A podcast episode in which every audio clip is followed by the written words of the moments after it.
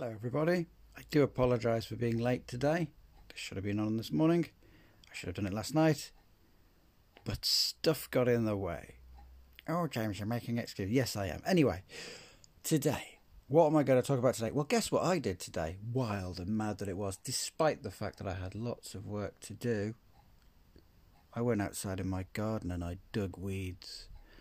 I got rid of dead stuff and I pruned bushes and I felt something shine upon me, bright in the sky. Something we called the sun. Yeah, what I'm advising today, because I, I hear so many people sort of ducking out of going outside.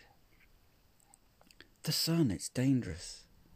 You should wear sun cream. You should do this, you should wear that. Really? Okay. Now, I'm no scientist, but I have noticed that the predominance of life upon this planet has boomed because of the presence of sun and exposure to it. But it's got UV, it's bad for you. In dosages that are high, yes. No, I'm not saying go lie out on a beach or in the garden and just lie still burning. There's a clue. When you're burning, you can either smell it or you can feel an itchy sensation tingling sensation. That's the key to get inside and to knock off exposure to the sun.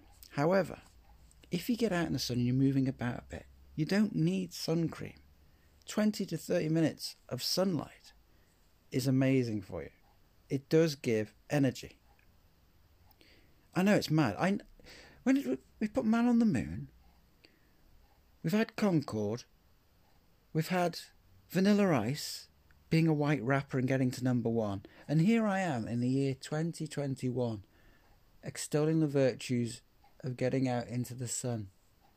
Here's a mad thing even if it's a chilly day, just go out in a t shirt, no hat, no coat. The more skin you get exposed to it, the more vitamin D, the more good things happen within your body. I think the pseudosciences want you to avoid the sun. One, because they have something to sell by selling you protection, because it's bad. And two, they want to sell you healthcare products because you're not well, because you haven't had the sun. The sun is dangerous. Technically, yes, it's a large hydrogen explosion, a very, very large hydrogen explosion, and that at one point soon it will consume Earth and wipe out the planet and the solar system just before it implodes and dies out. So, yes, it's pretty dangerous. But for a 20 minute exposure upon this rock, it's pretty darn good for you. It's probably your best friend. So, yeah, get out there, get the shorts out. Yeah, expose yourself. Well, not not to the full extent that my cartoon icon does, but just get some sunlight. And on that note, sleep well. Thank you for listening.